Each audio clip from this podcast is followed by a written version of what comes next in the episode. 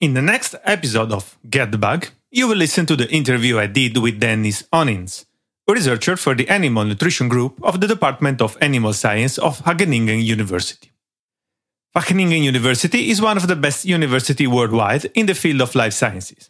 And with Dennis, we talked about nutritional value of insects, mealworm farming, vitamin D, outputs, inputs, ammonia, bacon, and crickets. Insects are, however, animals. They are normally high in protein and high in fat. These proteins are made up from uh, amino acids, so these are the building blocks of proteins, and that's what uh, you and I use to, to uh, maintain and grow our body. Vitamin D is a bit of a, a strange comp- component.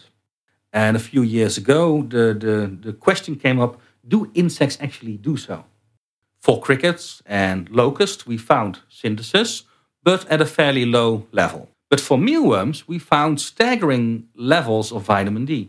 And indeed, if you would expose them for uh, several hours to UV light, you would uh, create a very high vitamin D content. Yeah, it's beautiful weather outside, but we are sitting inside behind a laptop at a desk. And at that moment, you are not making any vitamin D. And there's people living in very northern countries.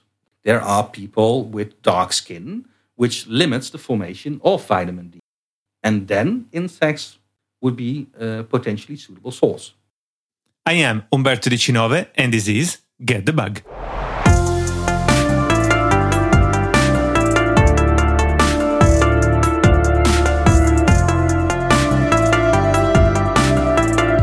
A podcast that explores the question what if insects are the next game changers?